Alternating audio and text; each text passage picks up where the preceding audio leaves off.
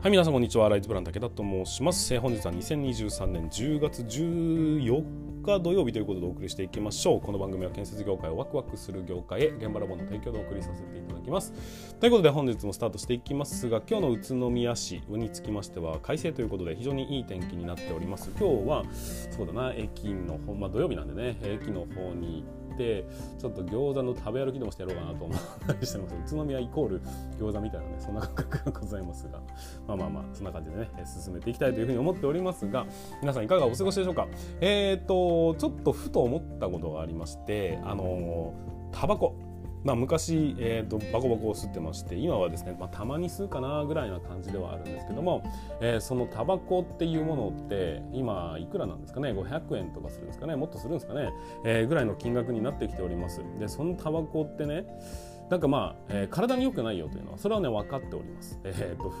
その吸う時にも副流炎によって周りに害を与えるよねっていう、まあ、それもね非常に分かっております。だからまあ、えー、と毛嫌いされるというその辺の部分は分かるんです。だから体に悪いから良くないよっていう論調ってあるじゃないですか。それはね素晴らしく、えーと、まっとうなご意見。僕は体に気をつけないとダメだよというのは分かるんですがでもね、えーと、今ちょっとよく考えると500円の内訳ってどうなってるんだと思ってちょっと気になったんで調べてみたんです。そしたら、えーと、タバコ屋さん、まあ、JT と言われるね会社に入っていくお金っていうのは1箱あたり、えー、とおよそ230円ぐらいらしいんです。つまり500円のタバコがあったとして、えー、と270円ぐらいはですね基本的には税金なんですよ。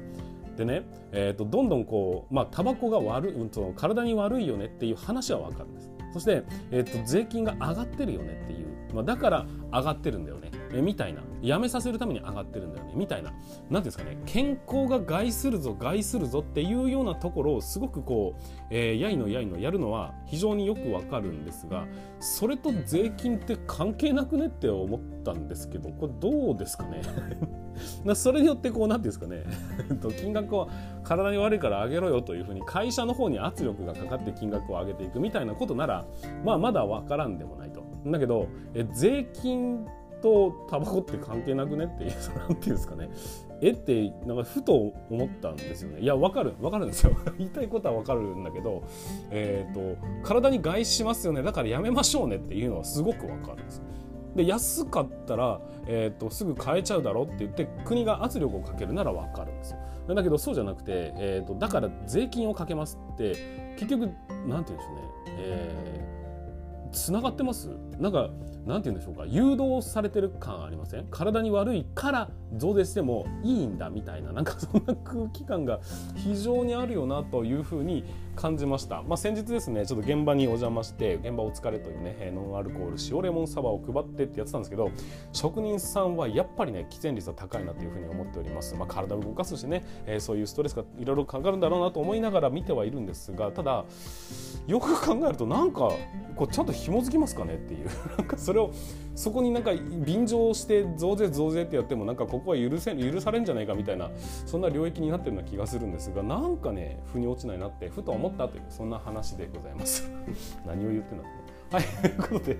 はい、こんな話もね、時々挟みながら進めていきたいと思いますが、皆さん、えー、早速ですが、進めていきたいと思います。それでは準備よろしいでしょうか。それでは今日も立ち入り禁止の向こう側へ行ってみましょう。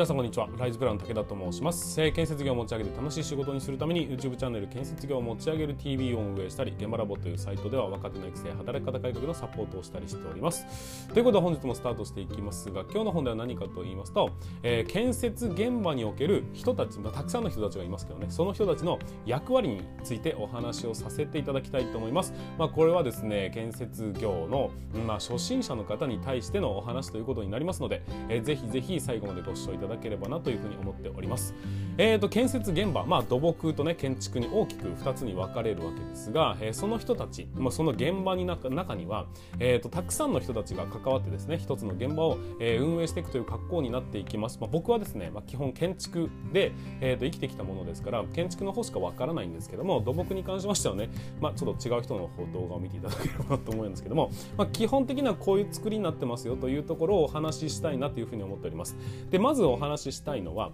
えーと、建設現場、まあ、たくさんの人はいるんですよ、えー、一つの現場でですね住宅規模でも数百人、えーと、大きい現場なんと数千人数万人の人間が関わって一つの建物を建てていくというような形になるわけですけどそれを大きく分類するとどうなるのかっていうと大きく分類するとですね4つうん正確に言うと4.5ぐらいかな の人間が存在するという格好になります。でその4つはですね1つ目接種です。2つ目えー、設計管理と言われてますね、まあ、設計と管理が、まあ、1だったり2だったりするので、まあ、1.5なんですけども。で施工管理っていうのがいて職人っていうのがいるっていうこの4つに大きく分類するとすることができるという話になります。でそれぞれね役割ってどうなってるんですかっていうところで質問が来たわけですから 来たもんですからそれに対して今回お答えさせていただくという格好になります。でまずはですね接種から説明していきましょう。接種って何ですかっていうと、まあ、単純に言うと、えー、建物を建てたいと思ってそれを依頼する人、えーと、お金の出してくれる人っていう格好でいいのかなこれから建物を建てたいんだよねということで、まあ、設計だったり施工だったりに依頼をかける大元になる人これがですね接種というふうに言ったりします。まあ、人って言いましたが人だけじゃなくてそれがね会社になることもあれば、まあ、会社だけじゃなくて何かね団体っていうことにもなったりします。まあ、国っていうのもね、えー、あったりしますし、えーと、地方公共団体 要はうんと市役所とか町の役場とかね。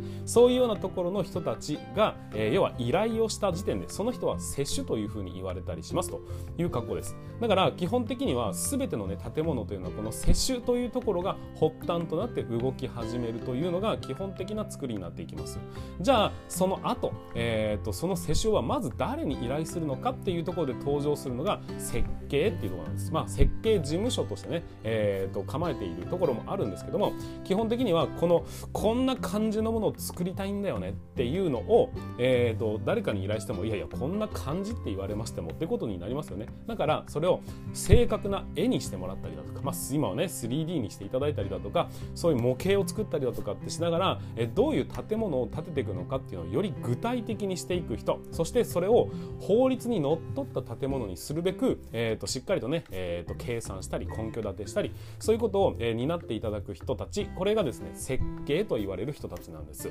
で設計の人たちがいるからこそ僕らね施工管理と施工する側の人たちはえーと、ここういう建物を建てたいんだということも、えー、と分かることができますしこれだったらいくらぐらいかかりますよって金額をはじき出すこともできるのは基本的にはその、ね、母体となる接種さんのイメージの中でしかなかったものを具現化するための、まあえーと、ベースを作る図面を、えー、作ってくれる人たちこれがですね設計という人たちになるわけです。で施工管理はちょっと一旦飛ばしましょうでえ実際に現地でね施工する人工事を行う人は誰なんですかっていうと建設業建築の中では職人さんというふうに呼ばれます。そして土木では作業員さんというふうに呼ばれる人たち。この人たちが実際にですね現地で釘を打ったり鉄筋を組んだり、えー、あとはそんな溶接をしてみたりねクロスを張ってみたりそういうようなことを工事を行う人たち。現実的に、えー、と手を動かし体を使って、えー、としっかりと建物を建てていく人たちのことを職人さんとか作業員さんというふうに呼ぶという格好になります。で基本的にはですねこの接種がいて設計がいて職人がいるっていうここの、えーと中で建物っていうのが完成すればこれは一番、えーと、理想的な形だとは思うんですが、まあ、ところがですねこの職人さんと呼ばれる人たちっていうのは山のようにいるんです。本当に、えーと、数限りない、えーとまあ、限りないって言ったら怒られますけどね、えーと、ものすごい量の職種があってものすごい多くの会社さんその会社の中にもたくさんの職人さんがいてねそういう人たちに、えー、といっぱいこう発注をかけていく。お願いしますお願いしますというのを各職人さんたちにお願いをしなければいけないわけですよ。例えば施主と設計がいて、まあ、これでね建物こんなのが建てたいというのがあったとしてその人たちが直接その職人さんにお願いするってことはできなくはないんです。ちょっとしたねクロスの張り替えぐらいだったらねえ多分皆さん直接クロス屋さんに電話するようなことってありますよね。これがまさにこの構図になるわけですけどもでもやっぱり職人さんってたくさんいるよね。それぞれね その業者さんが本当に悪徳じゃないかどうかとかちゃんとした施工してくれるのかどうかって不安じゃないですか。だからこの間に立ってここの領域 施主と設計そしてと職人さんのこの間に属する領域全てを担うのが僕ら施工管理という役割なんです。だから、えー、施工管理の役割っていうのは非常にたくさんありまして、えーと、設計まあ施主さんだとかね設計屋さんだとかそういう人たちがこんな建物建てたいんだよなと言ってくれたものをしっかりとイメージをしてそれを、えー、各職人さんのね、うん、とそれぞれ、えー、全てのプロですから、えー、ただすごく専門的なプロなので全部のことを把握してる人っていうのは、えーとまあ、現場の中には僕ら施工管理しかいないんで全体の調整を行っていく。というようなことを担うという話になります。まあ、調整って大きく言いますが、まあ、僕らによく言われるのは4つの管理をしている人たちが施工管理なんですけどね、えーと、予算管理品質管理工程管理安全管理この4つの管理というものを行っていくのが、まあ、基本的な僕らの仕事だというふうに言われてるんですが、まあ、そうやってね簡単に言いますがめちゃくちゃたくさんの、えーと、物量がありましてそして、えー、各ねプロフェッショナルをたくさん相手にしなければいけないというところからたくさんの知識量も求められる非常にですね難しい仕事だということになるんです。で先ほど4つ今4つの説明をしましたが4つ以外にもう1個あるよっていう話で、まあ、4.5っていう言い方をしたんですけどもそれは何かというと管理者って言われる、まあ、監督員っていうね言い方をしたりもしますが基本的には管理者と言われる人間が間に立つというパターンもあるんですでこのパターンの場合どうなるのかっていうこの管理者っていうのはまずは何なのかっていうと管理の「管」の字が違うんです僕らの施工管理の管は竹冠ですよね、えーと、竹管って言われたりします。で一方でもう一個の管理者って言われる人たちの管はサラ管って言ってですね、うん、監督の管って言ったら分かりますかね？監督の管の方です。えー、となんか難しい感じなんですけどもそっちの、えー、管理者に関しましては何をする人たちなのかっていうと設計図っていうものがありましてこれはね、えー、と国に認められて、えーと、かと確認申請というものを出してこれで施工していただいてしても構いませんよという太鼓判を押していただきました。でも施工管理それを全然実は理解してなくて施工してしまったとなったら違法な建物ができてしまうだとかね、えーと、設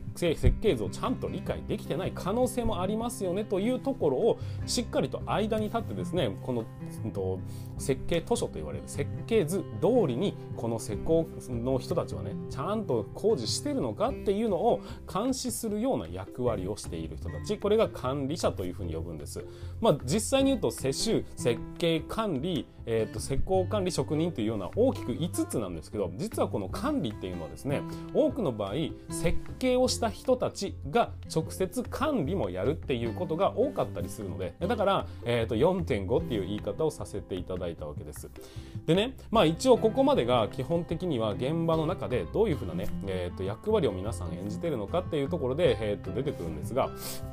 ここからちょっとですねまずは、えーと、言葉の話をしていきましょう、えーと、いろんなところでですね施工主っていう言葉だったりあとは建築主っていうそんな言葉が出てくることがあるんですけどもこれの用語解説は一応しておきましょうか、えー、施工主っていうのは誰か誰かっていうと僕ら施工する人たちなんです。じゃあ建築主は誰ですかっていうと建築の主なのでね基本的には施主がイコールになってくると。で施工主っていうのは要は施工管理を担うゼネコンだとか、えーと、建築会社っていうことになるというふうに理解していただければいいかなというふうに思うんですけどまずはですね、えー、ここまでで、えーと、いろんな役割のお話をさせていただきました。その上で、えーと、施工管理の仕事はっていうのを少しだけ触れておきましょう、えー、そんなね中身を説明するつもりはないんですけども、えーと分かっていただきたいのは先ほどのルールです。接種がいて設計がいてここではね、え、理想的にこういうふうなのを作りたいよねっていう話をします。じゃあ実際の動くのはせ、うん、と職人さんだよねというところのこの間の領域全部っていう言い方をしたんですよ。でねなんでそういう言い方をしたのかというと例えば設計と言われる人たちにもたくさんの種類がいます。まあ人それぞれですし会社の特性もあるんで何とも言えないところはあるんですけども例えば、えー、仮にですよ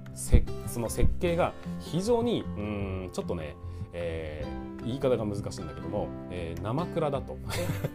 ちょっと怠けてしまったと。そしたら本当このぐらいの厚みの図面を描かなきゃいけないのに今回こんな薄い図面しか、えー、描いてくれなかったって話になると当然ですが網羅されてない部分っていうのがたくさん出てくることになるでしょう。そその網羅されてない部分も含めて一応国には認められた法律上問題ないよと言われたギリギリを守ってるんだけどいやいやこれどうやって作るの？この棚はもう細かいところとどういうふうに作っていくんだ？みたいなところがいまいちね設計図の中で反映されてなかったりするパターンもあるんです。そういう時、えーと、この設計の領域っていうものがあったはずなのにそれがぐっと狭められますよね。でもここを誰かが補填をして職人さんに渡さなかったら手を動かしてくれ手を動かしてくれることはないわけですよ。そしたら誰が補填するんですかっていうと施工管理が基本的に補填するってことになります。わかりますかね、えー、その図面を僕らが書いてくださいよってお願いしたりだとかあ僕らの方で書きますわって言って書いたりだとかっていうふうにすることによって、えーと、結局やること、えーと、工事を行うためにやることっていうのはある程度の物量はあるんですが設計側の領域が狭くなるとその分施工管理の領域は大きくなるっていうねそういうね面白い特性があるんです。当然ですが職人さん側にも言えるんです。職人さんが、まあ、たまにね怠けてしまうということもあるかもしれません。そういう時には、えー、その職人さんの本来やるべき領域っていうのがぐっと減りますよね。そうすると誰がここを担うんですかっていうと施工管理が担わざるを得なくなるわけですよね。設計屋さんにちょっとこれやっといてくれってことにはならないわけですよ。だから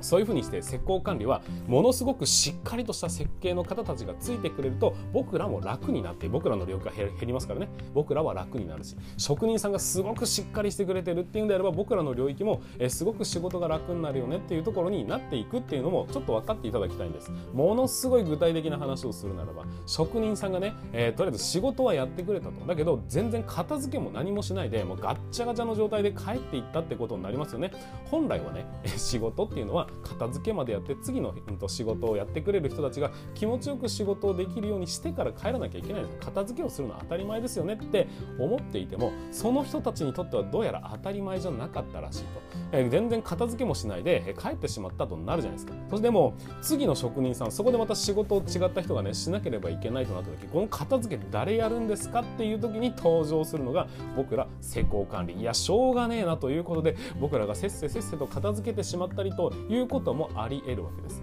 えー、ちょっとトビさん来てほしいんですと。足場ちょっと組んでほしいんだよね。いやいけないわ。でもそれがないと仕事が進まない。みたいな時にどうするのかっていうと、まあ、僕らがね、えーと、ちょっとした足場であればちょっと組みますか。みたいなことだったり物をちょっと運んでみたりだとかっていうことも、えーと、この間の領域全部なもんですから誰かがサボると。僕らがそれを担わなければいけないというような状況になってしまい結果として、えー、その動いてくれる人たちがちゃんと一連の仕事をやってくれるかどうかをチェックするというのはすなわち僕らのにもにとってもね死活問題なんですというところもやっぱりあるよなっていうふうに感じました。はいということで、まあ、ちょっとこれは余談なんですけども改めましてお話ししましょう。えー、基本的に建設現場というところには大きく、えー、と4種類の人間がおります。1人は接種です。でその建物を建てると依頼する人。そして2番目が設計です。設計はその依頼された時に実際にこういうものを作りましょうっていうのを寸法をしっかりと決めてね、えーと、具現化する人具具現化じゃない具体化する人ですね、えー、図面に落とし込む人。でそれを受けて実際の建物を建てるべく動いてくれる人たちにその図面を理解した上でしっかりと発注をかけてプロに仕事を依頼するという施工管理がいてじゃあ実際建物を建てるという意味では職人さんがいるというこういう4つの、えーと、領域によってそれぞれの仕事を分担しているというのが建設現場なんだよっていうことを今回ね皆さんに分かっていただきたかったというところになります。まあ、その中でもやっぱりね、えー、中間的なポジションにいる僕ら施工管理っていうのは基本的にはなんと手を動かすわけでもありませんし、えーと、設計をできるわけでもないんです。だからだからここの橋渡しの領域を全て担わなきゃいけないっていうふうにまあそうだな専門的な知識を持たなきゃいけないんだけどやるわけではないというようなそういう難しいポジションだからこそ曖昧なゾーンがたくさんあってグレーって言ったらいいんですかね、え職人さんでもなければ設計でもないよねっていうこの微妙なところを基本全部やらなきゃいけないんですと。だから施工管理っていうのはその現場その現場によって仕事の量が変わってきますしそれを見極めながらでもね建設現場全体をしっかりとプロデュースしていろんなところに気を使いながら仕事をしていかなければいけないそんな難しい職業なんだよっていうことも、えー、理解していただきたいなというふうに思いますまあ難しい職業だからこそいろんな工夫が生まれてそしていろんなことをやらやることができるっていうかね、え、いろんなことを経験することができるというまあいろんないい意味も当然成長するという意味ではいい意味もあるんですが、まあ、だけどね、えー、やっぱり大変な仕事ではあるよということは理解していただきたいなというふうに思っております。はいということで本日につきましては、まあ、初心者向けにですね建設現場ってどうなってるのっていうところをちょっとお話をさせていただきまして人間にフォーカスをした上で建設現場ってこういうふうに作られてるんだよっていうことを理解していただければなというふうに思っております。はい、今回 うんじゃない。はいということで、え今回に関しましては、えーとまあ、初心者に向けてのお話ということになりますしなりますので、まあ、今回はね、えーと、そういうお話になりましたがこれからも、えー、まあ、まだね、えー、これからなんですという、えー、建設現場に行こう建設業に入ろうかなどうしようかな迷ってるというような学生さんだったりあとは、えーと、若手だとか新人さんにとって、え有意義になるような配信をこれからもねどんどんとしていきたいというふうに思いますので、えー、ぜひさ、えーと、気になる方はいらっしゃればチャンネル登録フォローしていただいて、えー、次回の動画をお待ちいただければと思います。またねいいねだったりあとはコメントだとかも書いていただけますと、えー、僕の励みにもなりますのでそちらの方もよろしくお願いいたします。はいということで本日の放送は以上にさせていただきます。全国の建設業の皆様本日もご安全に。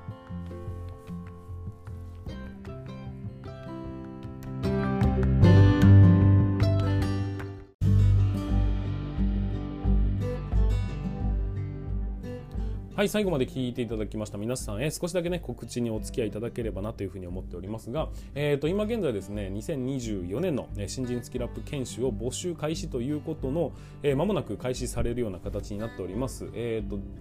4月スタート6月スタートと今回はですね9月スタートっていうのを作ろうかなっていうふうに思ったりしているんですけども、えー、なんかそういうような要望がございましたのでちょっと今現在検討中でございますが、えー、といずれにせよですね15名15名15名トータル45名の、えー、と研研修生を募集するというような形で進めていきます。えー、もうすでにですね、えー、と予約が入っている